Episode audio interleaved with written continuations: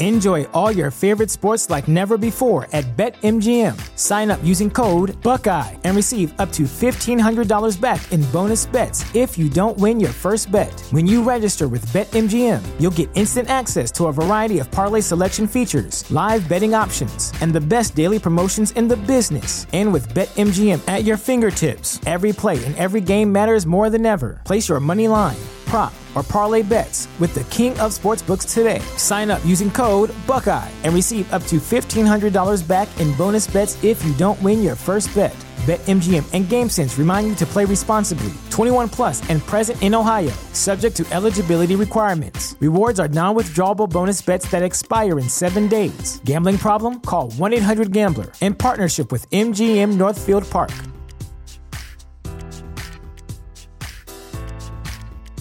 You know how to book flights and hotels. All you're missing is a tool to plan the travel experiences you'll have once you arrive. That's why you need Viator. Book guided tours, excursions, and more in one place. There are over three hundred thousand travel experiences to choose from, so you can find something for everyone. And Viator offers free cancellation and twenty-four seven customer support for worry-free travel. Download the Viator app now and use code Viator ten for ten percent off your first booking in the app. Find travel experiences for you. Do more with Viator.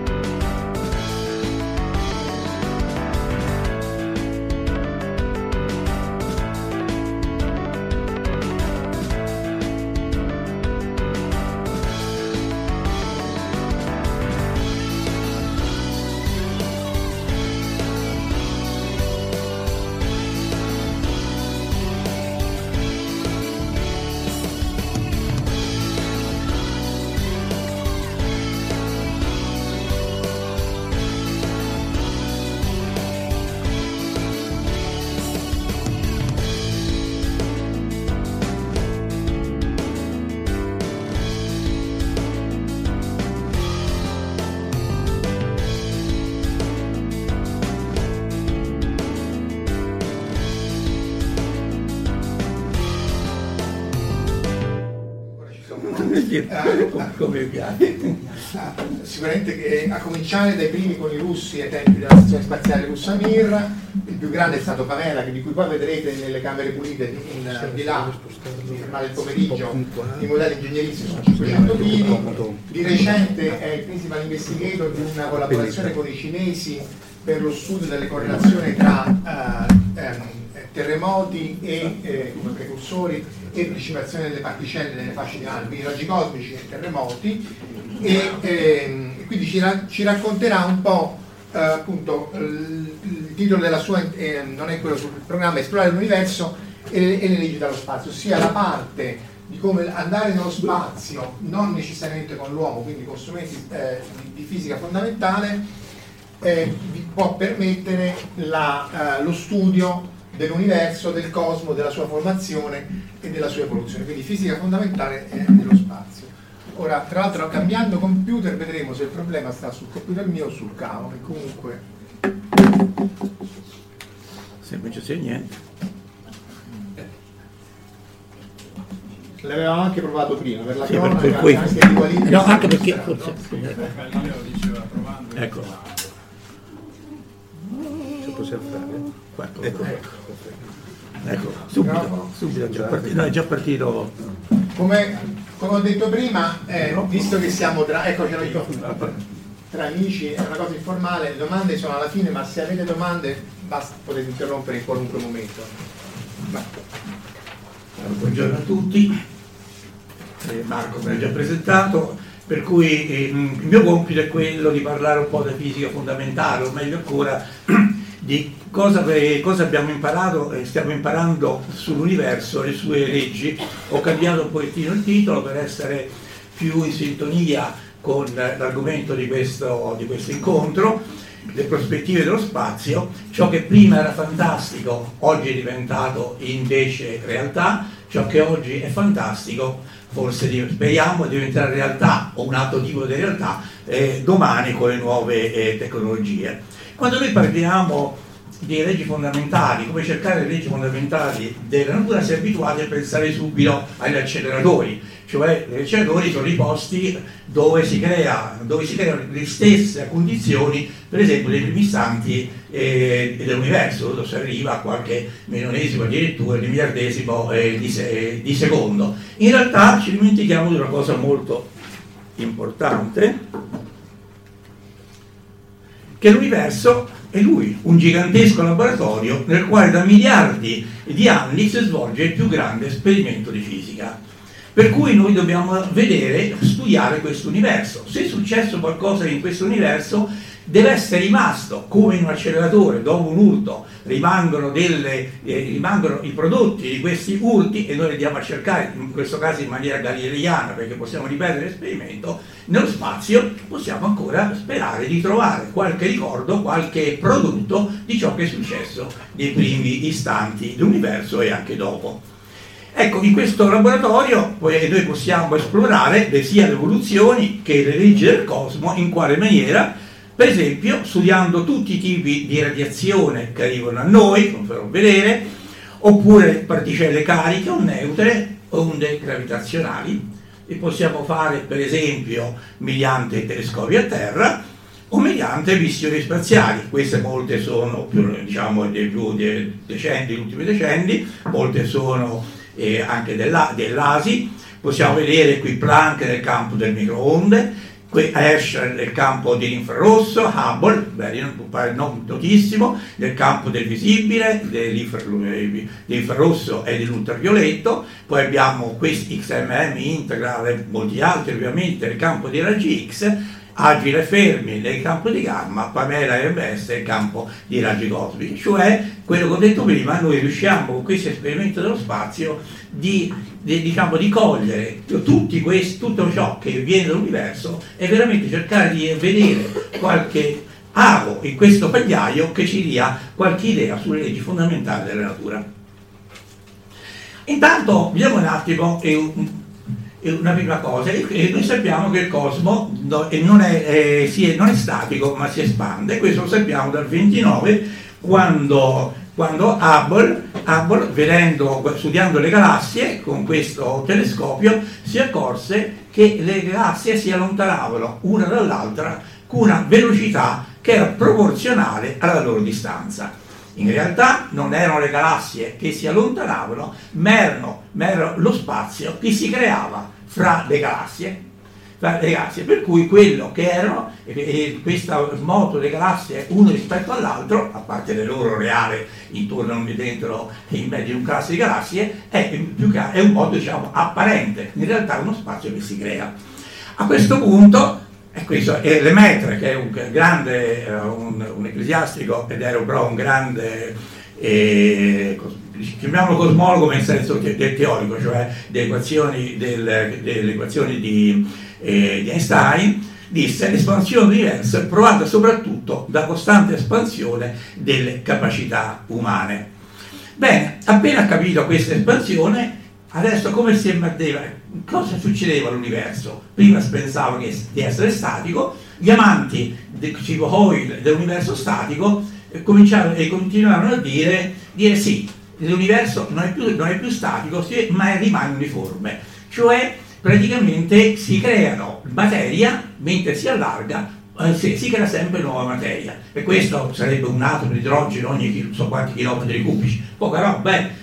Oppure fu l'idea degli altri, specialmente di Gamow, uno, uno russo molto strano, molto strano, il quale invece abbracciò subito l'idea che questo universo dovesse avere un, un'origine.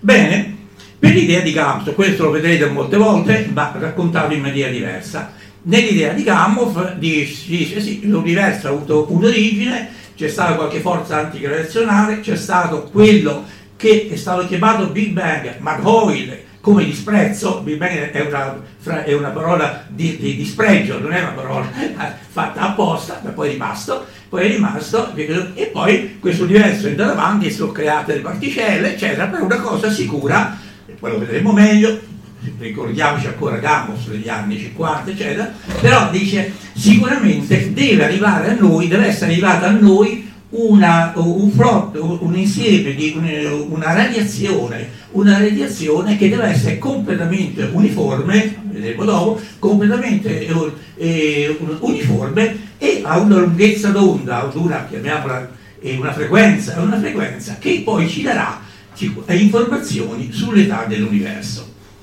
Perché partendo per, eh, il concetto e il concetto è che perché partendo da un certo momento da un universo molto molto caldo, cioè questa radiazione di cui parliamo dopo è a una frequenza molto molto alta, poiché l'universo si, espa, eh, si espande eh, poiché, e questo è un po' più complesso, poiché l'universo si espande non esiste una scala assoluta per dire questo un metro, questo due metri e così via, per cui anche questa lunghezza di onda si allungherà come eh, va avanti come, diciamo, come uno su R, al contrario, e come R, avanti come R, per cui più che, più, più che passa il tempo, più questa lunghezza d'onda diventa sempre più lunga fino ad arrivare a lui in qualche maniera. Questo deve essere lo, lo smoking gun, per, per essere sicuri di questo. Lo smoking gun uscì fuori nel millenovecentosessantaquattro come in, una, in un'antenna Peters e, e Wilson trovarono questo murmur of bang, qualche cosa di, di particolare. Vedete che, vedete che se non si legge qua, ma dice l'universo, per quello che ho detto prima, va da venticinque milioni, vado so, leggo bene, so, tra dieci, venticinque milioni di anni, cioè vedete. Eh, diciamo, l'informazione era abbastanza poco, eh, poco eh, precisa, però gli dava, cominciava già a dare un'informazione dell'universo. Per avere un'idea molto più importante abbiamo dovuto aspettare, ecco qua lo spazio, le tre grandi eh, missioni spaziali, una COBE del millenovecentottantanove, poi un WMAP e poi Planck. COBE scoprì che questa radiazione era nel campo delle microonde. Era proprio, una, era proprio uno spettro di corpo nero, cioè significa, significa che praticamente è uguale, eh, eh, a parte lo, a, a questo spettro, da qualsiasi parte noi, eh, noi, lo, dove lo vediamo, noi lo vediamo ed è fortemente uniforme. E questa qui è a bassissima energia, e a cui corrisponde anche una temperatura di due virgola sette eh, gradi, eh, gradi Kelvin. Cioè aveva capito che questo si è trovato, che veramente questa era una radiazione, una radiazione eh, uniforme che, che, arrivava, che arrivava e questa radiazione, essendo in questo campo, poiché possiamo immaginare qual era la, la temperatura dell'universo nei primi istanti, ci da, cominciava a dare un'immagine molto più pre, un'idea molto più precisa dell'età dell'universo, cioè quanto tempo o quanto spazio aveva percorso questa luce prima di arrivare a noi, e andiamo a trovarsi quei famosi allora tredici miliardi e di settecento milioni di anni. Ma poi sono venuti gli altri due esperimenti, prima WMAP e poi Planck. Questi hanno trovato ugualmente una grande, una grande uniformità, però in questa uniformità hanno trovato delle anisotropie spaziali, cioè delle differenze di temperatura di questa uni, eh, uniformità, non solo di temperatura, di, diciamo, di abbondanza di questa uniformità dell'ordine di uno su centomila. Allora cosa si è pensato? Che questa eh, disuniformità veniva dal fatto che ci sarebbe stata all'inizio, quando lo possiamo sapere, nei momenti pre-iniziali, delle piccole, delle piccole fluttuazioni in questa che doveva essere una, un mondo completamente omogeneo, essendoci per poche fluttuazioni c'era praticamente una maggiore gravità in quel punto, e allora la luce a noi è arrivata più fioca. Questo, queste piccole anisotropie sono solamente luce luce, microonde un po' più fioca perché, perché, eh, perché puntava a dei punti in cui c'era un certo, eh, c'era delle, dei, piccoli semi, dei piccoli semi di gravità. Un'altra cosa molto importante, un'altra cosa molto importante che abbiamo imparato da, questa, eh, da, da questo cielo a microonde è un'altra cosa. Se noi, come pensava Gamow, ritorniamo indietro, ritorniamo indietro nel tempo, dandoli a un'evoluzione dell'universo, una, diciamo, un andamento chiamiamolo lineare del tempo, arriviamo all'istante iniziale che dove il, non è un punto di singolarità o un volume piccolo, ma un volume piuttosto grande.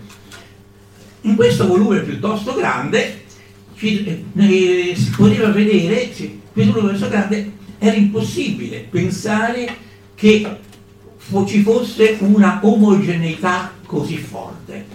Immaginate, immaginate un, un volume che, e noi possiamo, si può eh, dividere questo volume in tanti pezzi e, pos- e, e possiamo già dire che era impossibile che un, un, un pezzo che stava qui potesse essere in contatto con quello che stava qui in modo di scambiarsi un'informazione, cioè arrivare tutti alla stessa temperatura. Cioè questa uniformità assoluta del nostro fondo di radiazione era completamente contraria, contraria all'ipotesi, all'ipotesi che all'inizio dovesse essere un, un qualcosa di completamente uniforme, perché se è uniforme ci deve essere un mescolamento come quando noi mescoliamo in una pentola qualche cosa.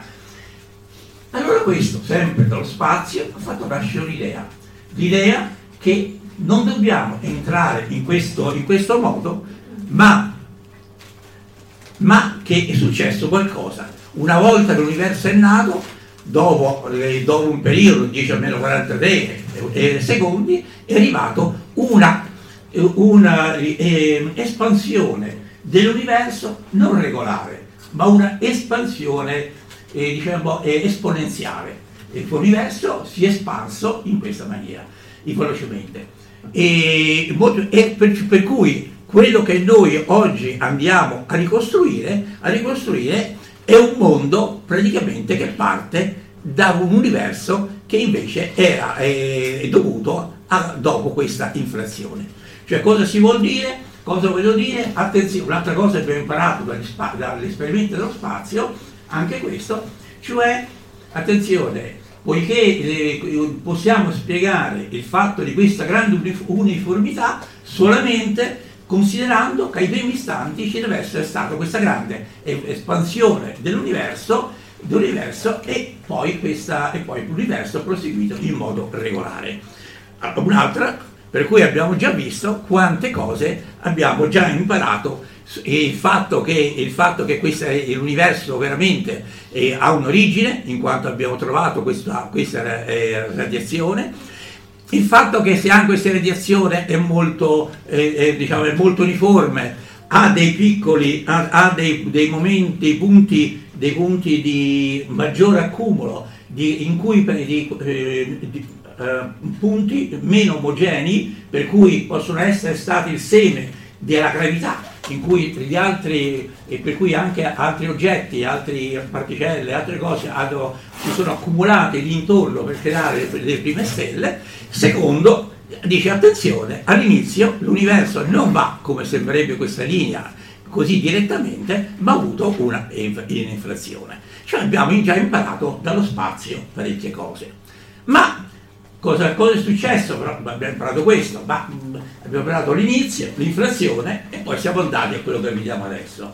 E invece che è successo nei primi tre minuti? Bene, anche qui noi potremmo vedere qualcosa dallo spazio, noi l'abbiamo cercati, se potete vedere dei quark liberi e così via, ma in realtà questo è il mondo degli acceleratori di particelle. Allora, considerando gli acceleratori di particelle, eh, guardando, eh, facendo esperimenti dei, eh, questi acceleratori di particelle, cioè riportando, eh, riportandoci ai primissimi istanti del, dell'universo, cioè ricostruendo il mondo, l'ambiente dei primissimi istanti dell'universo, noi abbiamo, eh, abbiamo scoperto e abbiamo trovato tutte queste particelle, il mondo dei quark e degli leptoni, cioè sei quark e sei, sei antiquark e se poi tre specie di neutrini, le, insomma, e poi l'elettrone, il muone, il tau, i tre specie di, diciamo, di, di, di elettroni più quello pesante, e più, come ho detto, abbiamo scoperto in questo momento che esisteva anche che questi quark si mettevano insieme per formare un protone, e oppure in una certa maniera e in un'altra maniera si mettevano insieme per formare un antiprotone, più c'è la famosa particella di Higgs. A questo punto possiamo cominciare a ragionare.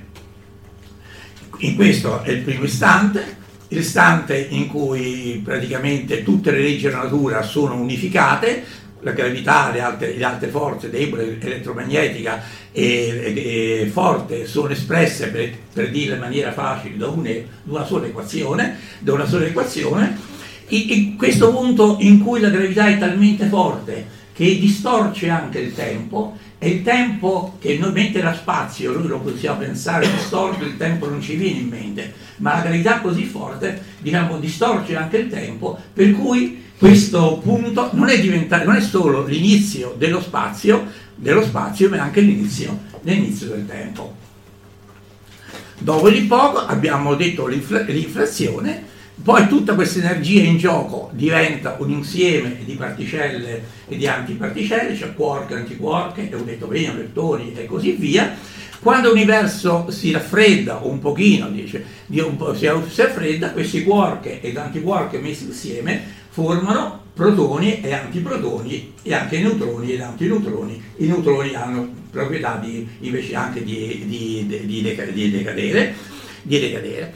Poi, quando, e, e per cui abbiamo qui un mondo sia di protoni che di antiprotoni, ma noi viviamo in un mondo solamente di materia, di protoni.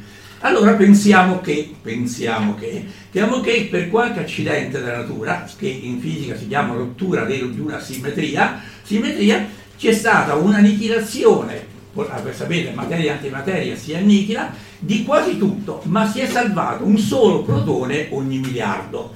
Per ogni, ogni miliardo, e quel protone ogni miliardo, diciamo, ha costruito il mondo, che è il mondo che noi conosciamo.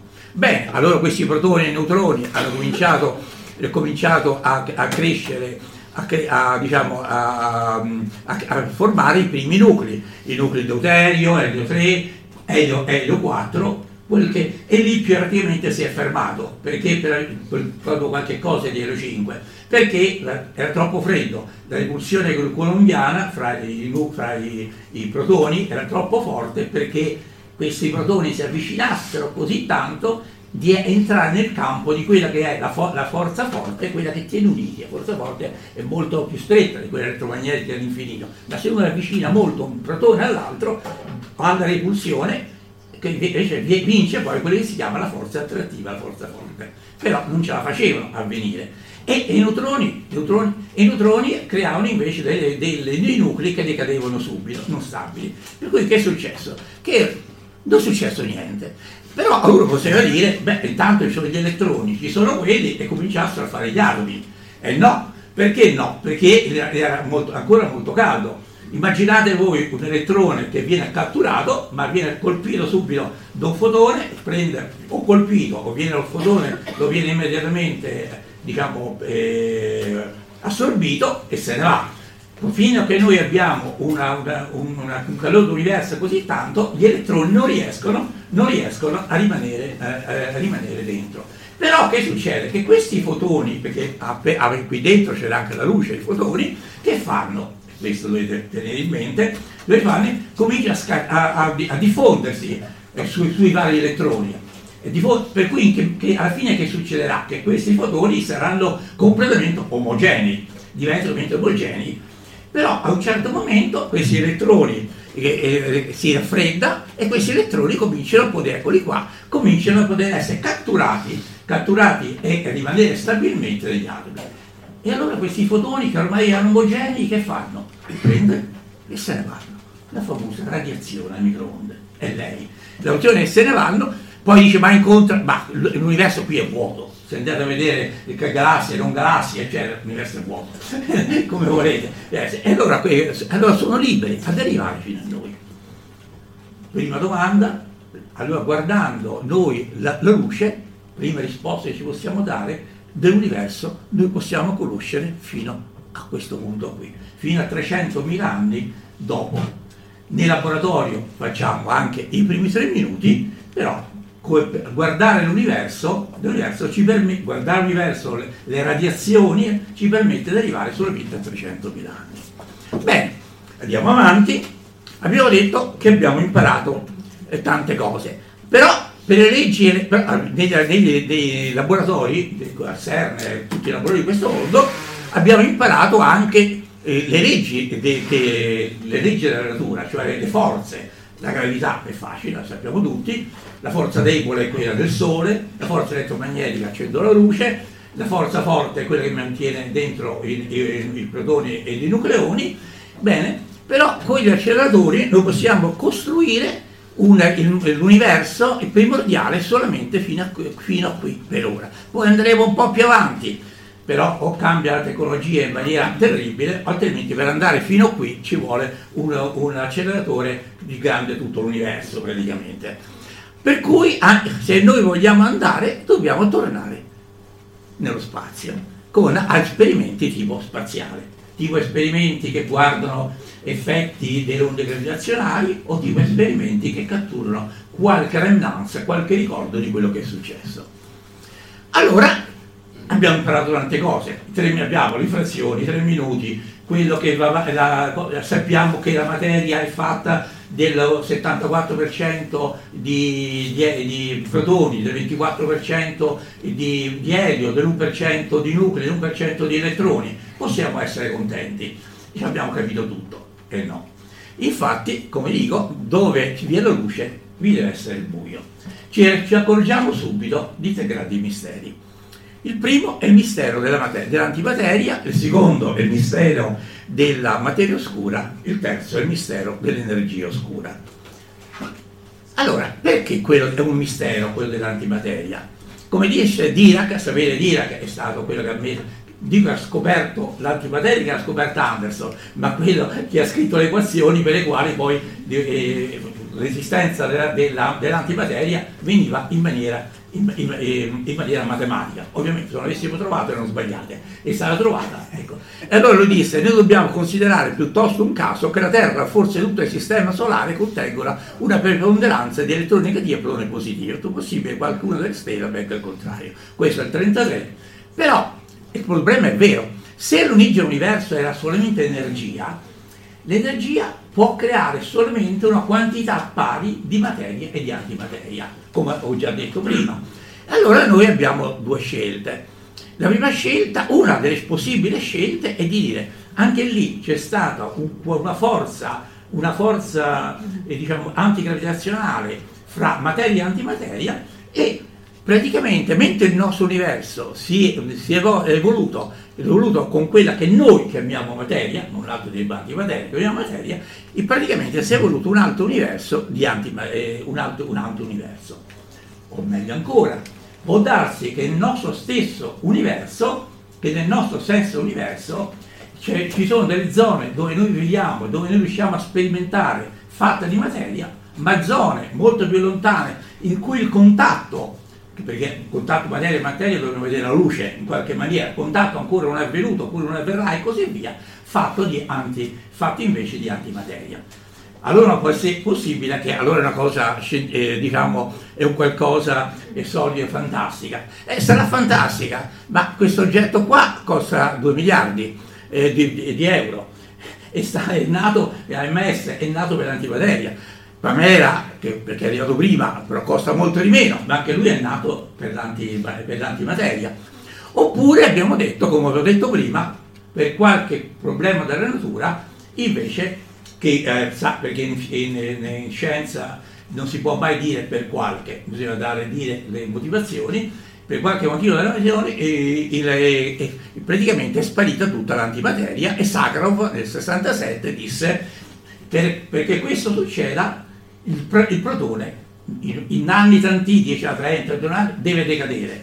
Finora non l'abbiamo visto mai decadere, oppure ci sia violazione di, di, una, certa, di una certa simmetria chiamata C P, che è stata forte violazione, che l'abbiamo vista e ultimamente in questi giorni anche nelle particelle con il quark charm, ma è sempre molto piccola per giustificare l'inesistenza di, di, anti, di antimateria. Per cui oggi andare a cercare l'antimateria nello spazio non è una cosa strana, anche perché la cosa, come è iniziato il tutto? È iniziato negli anni è iniziato negli anni, questi, negli anni ottanta, quando Bob Golden e Buffington, gente con cui abbiamo collaborato anche noi, non allora, però scoprì che andando con pallone proprio al limite dell'atmosfera e, e trovò un numero di antiprotoni troppo grande rispetto a quelli che uno si aspettava dall'incontro, dallo scontro nella, nella galassia fra i protoni normali e il materiale che si trova, si chiama materiale interstellare. Come l'acceleratore, se io do un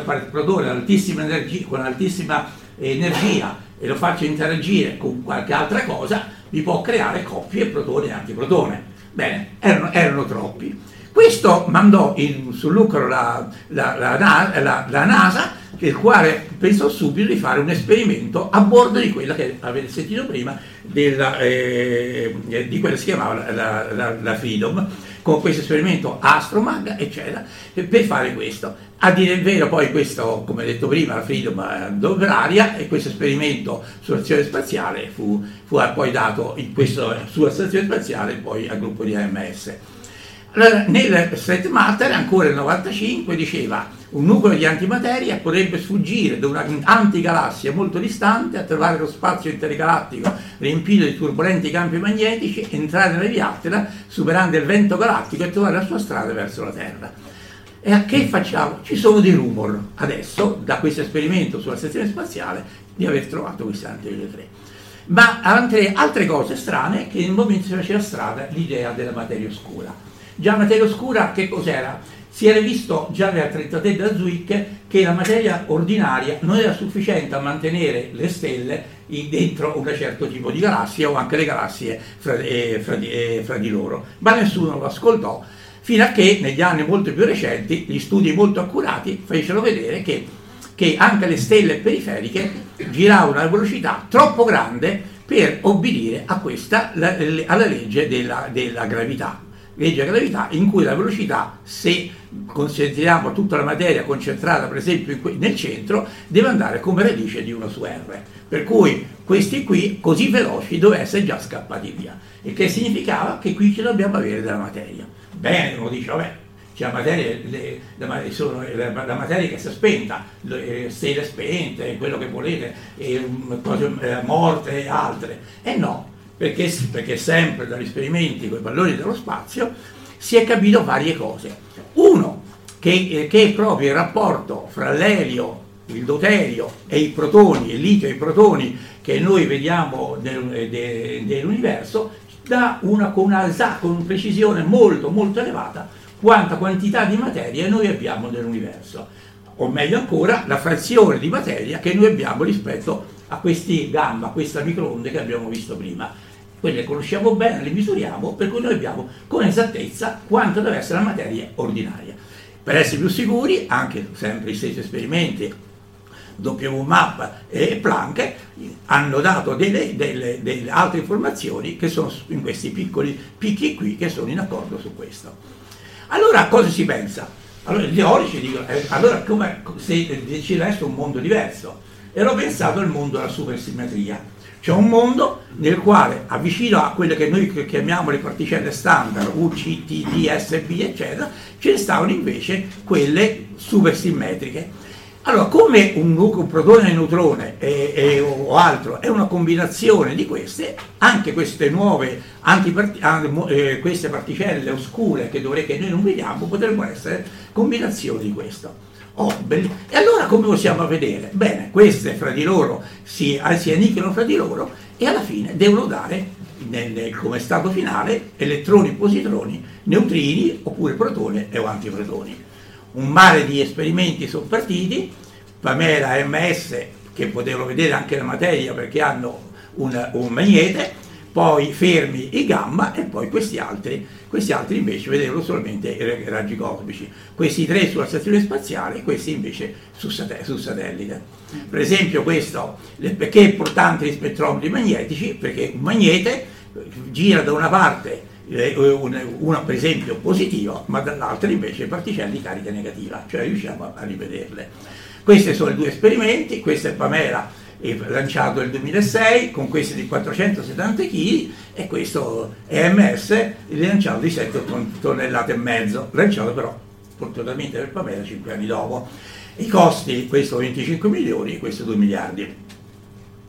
Bene, è inutile che dico perché il tempo passa, proprio devo darci tre minuti in più, Casolino deve darci quattro minuti in più. Non lo sarai mai. Non esiste mai. il, allora, il, questo, il, eh, questo per esempio l'esperimento, questo è il, è il magnete, e questi invece sono dei, dei, dei rivelatori che permettono di separare, di riconoscere fra di loro particelle che hanno lo stesso segno, tipo protoni e positroni, lo stesso, lo stesso segno la stessa, e la stessa carica, come tipo positroni e protoni. Ho questo, poi A M S più o meno le stesse cose, molto più grandi, ma il, la grande scoperta fu fatta da Pamela e presentata alla, a luglio del duemilaotto a questa I C A P, cioè si trovò che nel rapporto positroni e elettroni, elettroni più la somma positroni e elettroni, mentre questo era ciò che ci si aspettava, si era visto, trovato questo. Questa parte era facile da capire perché erano di diversa eh, attività solare tra quando ci sono i dati e, e, quella, e quella che il teorico ha tenuto in considerazione, ma questa veramente era molto grande. Come ho detto prima, una voce del, della, dell'antimateria, della materia oscura era proprio di poter trovare un eccesso di elettroni e positroni, poiché gli elettroni ce ne sono tanti, uno deve trovare l'eccesso di positroni, si accorge di più perché lì è in un mare, aumenta poco in un mare, lì aumenta molto in quasi niente. Eccolo qua. E allora e questo fu la, il top dieci degli esperimenti di fisica del, del duemilaotto, fu pubblicato poi su Nature e mi è sempre piaciuto portare questo. Qui è Bastolfo, doppia meraviglia. Perché lo dico? Perché da appena presentato qualcuno ha fatto la fotografia, da quel giorno sono uscite centinaia, migliaia di articoli su questi dati, e questi, questi dati però avevano questo, un'icona del settanta per cento con questa interpretazione e quell'altra invece un'interpretazione invece diversa, dice può essere contributo delle pulsar che sono stelle dei neutroni fortemente, fortemente giranti che girano velocemente, le quali creano un campo elettromagnetico, secondo il sistema di riferimento ci mettiamo, un campo elettromagnetico e questo, campo, e questo hanno la possibilità di creare alla fine di alcuni processi coppie di elettroni e positroni che rimangono so, centomila anni dentro la nebula e poi vengono andate. Dici questa può essere un'altra possibilità. E lo smoking, eh, no, non so se lo smoking, sì, per Stoccolma è rimasto il cas- del cassetto.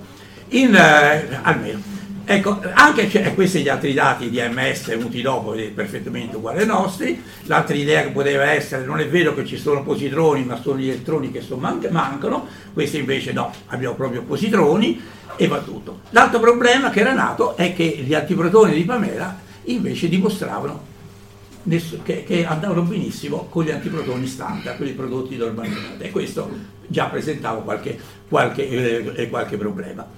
Poi ci sono anche altri protoni adesso anche di A M S dove c'è un qualche maggior possibilità di dire che forse anche loro possono dire qualcosa.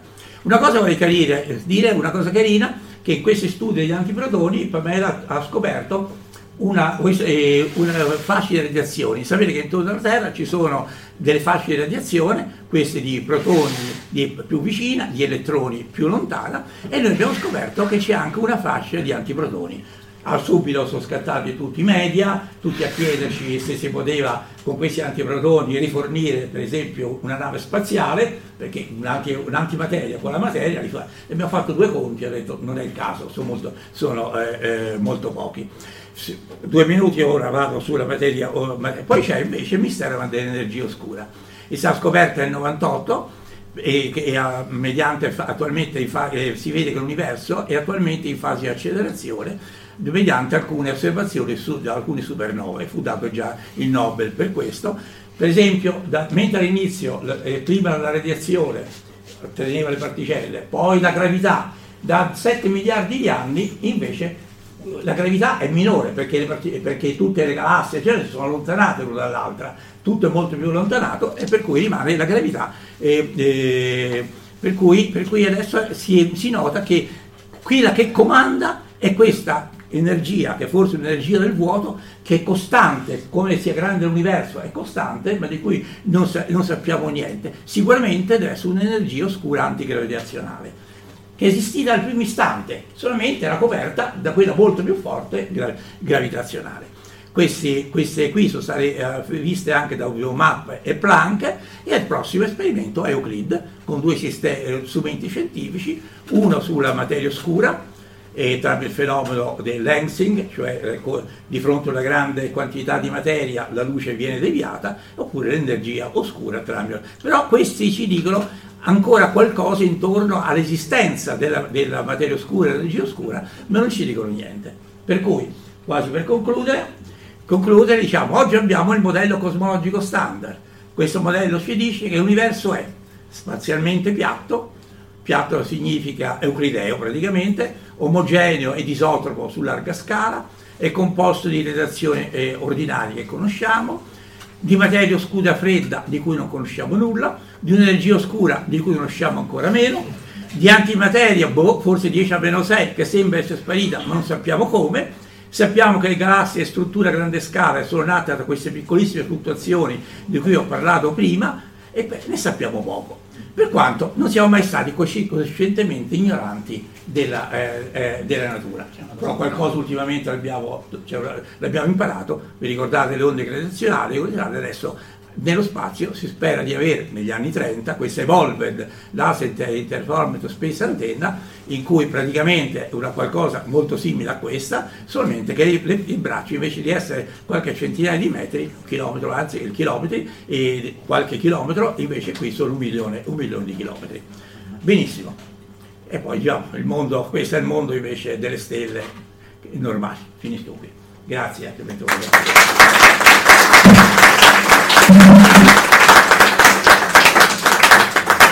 Domande?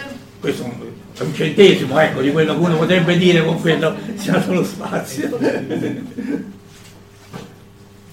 Sì, no, siccome erano state fatte diverse ipotesi a proposito dell'espansione dell'universo dell'energia oscura, alla fine è uniforme o non è uniforme che si parla dell'espansione? Nel senso, era stata ipotizzata no, nella senso grande attrattore, poi ancora... Guarda, guarda. Allora, l'idea di base, sempre, sempre di base era che l'energia del vuoto, però fatti i conti, c'è cioè una a centoventisei, insomma, se, se, eh, non, non torna, i numeri della cellula elementare non torna, ma l'idea è che questa energia abbia, sia costante, e la densità, la densità sia costante. Mentre la gravitazionale, più che tu allarghi, la, è più, è chiaramente la densità eh, diminu- diminuisce, diminuisce la gravità, perché anche la, l'energia razionale diminuisce la densità, questa invece rimane sempre uguale. Per cui questo universo andrà sempre in, acceler- sempre in accelerazione, sempre che sia l'unico universo che esiste, ma questo è un altro campo. Ecco, l'idea è proprio quella. Anche questi studi, voglio vedere anche questo, se veramente c'è questa uniformità, questa cosa, perché sai, mentre è, è complicato poi da, da alcuni risultati poi ricavare esattamente. Per la materia oscura, per la materia oscura, per il fondo a microonde ormai siamo sicuri, abbiamo fatto tre grandi missioni, sappiamo come vanno. Eh, per, per l'energia oscura abbiamo detto, quella del premio Nobel è l'unica spiegazione. E più alcune fluttuazioni, alcune volatilizzazioni, alcune cose viste in Planck e in, in WMAP sono perfettamente d'accordo. Inoltre sono perfettamente d'accordo col fatto che l'universo sia piatto, cioè che noi, che, che noi siamo eh? come la terra. Come, piatto come la terra, cioè piatto significa, piatto significa che se non ci fosse, se non fosse uscita, se non fosse uscita questa energia oscura, questa energia oscura sarebbe andato sempre rallentando, rallentando, però senza mai tornare indietro, sarebbe andato rallentando tanto all'infinito, cioè lo zero sarebbe andato all'infinito. Oggi invece, che abbiamo scoperto che non è vero, abbiamo una forza in più, una forza antigravitazionale, cambia la vita in questa maniera. Grazie. Un'altra domanda? Avete ascoltato Fantascientificast, podcast di fantascienza e cronache della galassia, da un'idea di Paolo Bianchi e Omar Serafidi, con il contributo cibernetico del Cylon Prof Massimo De Santo. Potete seguirci ed interagire con noi sul nostro sito fantascientificast punto it, su Facebook alla pagina Fantascientificast, su Twitter sul profilo at fantascicast, sul nostro canale Telegram t punto m e slash fantascientificast, sulla nostra community Telegram t punto m e slash fsccommunity. Se siete particolarmente timidi, potete utilizzare la vecchia, cara e affidabile posta elettronica scrivendoci all'indirizzo redazione at fantascientificast punto it. Tutte le puntate sono disponibili sul nostro sito, su Apple iTunes, su Spotify e su Podbean all'indirizzo podcast punto fantascientificast punto it.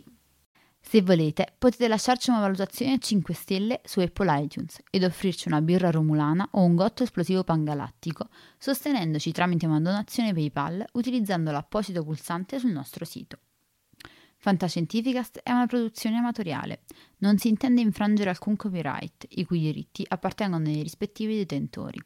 Autorizzazione S I A E cinque sei uno due I cinque tre cinque nove. Nessun byte e nessun tribolo sono stati maltrattati durante la produzione di questo podcast. Alexa quattro e l'equipaggio di Fantascientificast vi augurano lunga vita e prosperità e vi danno appuntamento alla prossima puntata lungo la rotta di Kessel.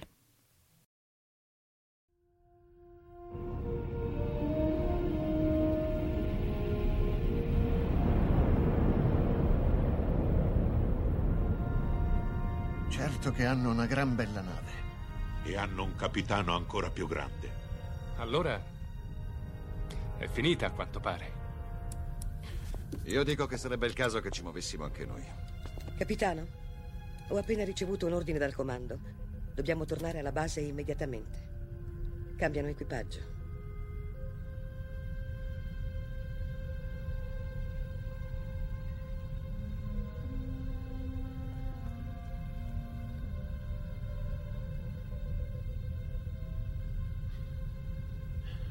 Se fossi umano, penso che ora la mia risposta sarebbe: andate al diavolo. Se fossi umano.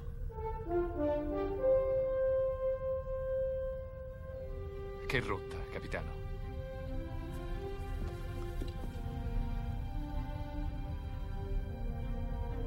Seconda stella a destra. Poi dritto fino al mattino.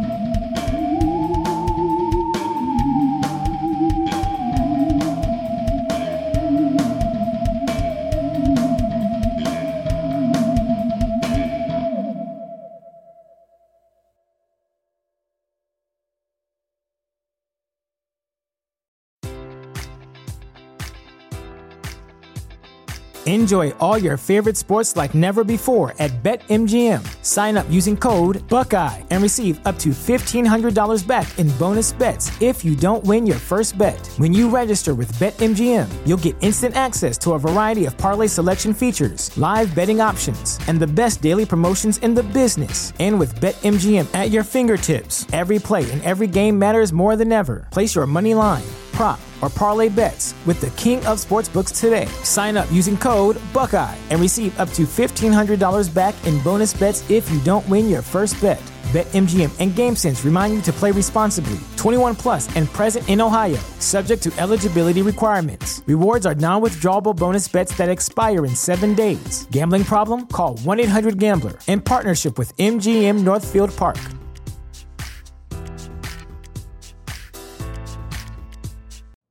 You know how to book flights and hotels. All you're missing is a tool to plan the travel experiences you'll have once you arrive. That's why you need Viator. Book guided tours, activities, excursions, and more in one place to make your trip truly unforgettable. Viator has over three hundred thousand travel experiences to choose from. Everything from simple tours to extreme adventures and all the niche, interesting stuff in between. So you can plan something that everyone you're traveling with will enjoy. Real traveler reviews give the inside scoop from people who've already been on the experiences you're considering, so you can plan with confidence. Free cancellation helps you plan for the unexpected, and twenty-four seven customer support means you can travel worry-free. Download the Viator app now and use code Viator ten for ten percent off your first booking in the app. Find travel experiences for you. Do more with Viator.